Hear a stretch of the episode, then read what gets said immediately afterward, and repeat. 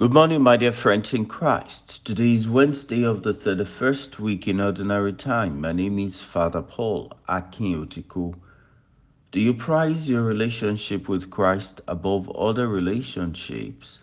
The Gospel tells us, Now great multitude accompanied him, and he turned and said to them, If anyone comes to me and does not hate his own father and mother and wife and children and brothers and sisters, Yes, and even his own life, he cannot be my disciple. Whoever does not bear his own cross and come after me cannot be my disciple. For which of you, desiring to build a tower, does not first sit down and count the cost, whether he has enough to complete it? Otherwise, when he has laid a foundation and is not able to finish, all who see it begin to mock him, saying, the man began to build and was not able to finish.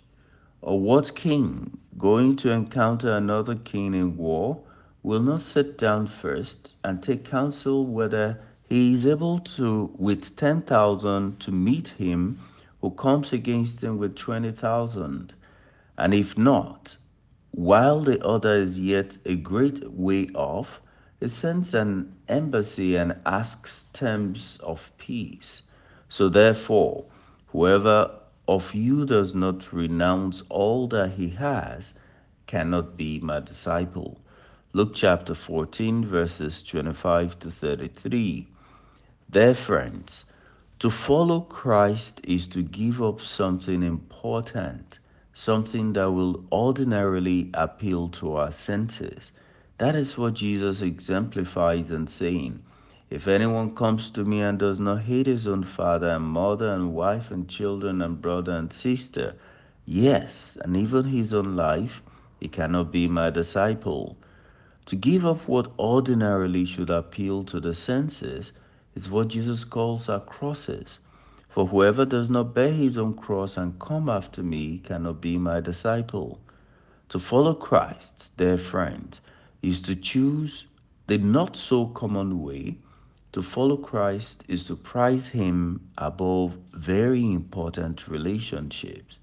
The invitation to hate relatives comes to play when our relatives become stumbling blocks to our relationship with Christ.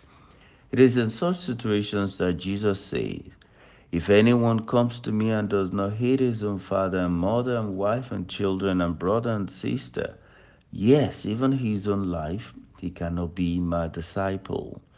As we begin a new day, let us examine our relationships and see the ones that prevent us from loving God. Then ask for grace to love Christ above all things and the courage to pick up our crosses and follow Him. God bless you.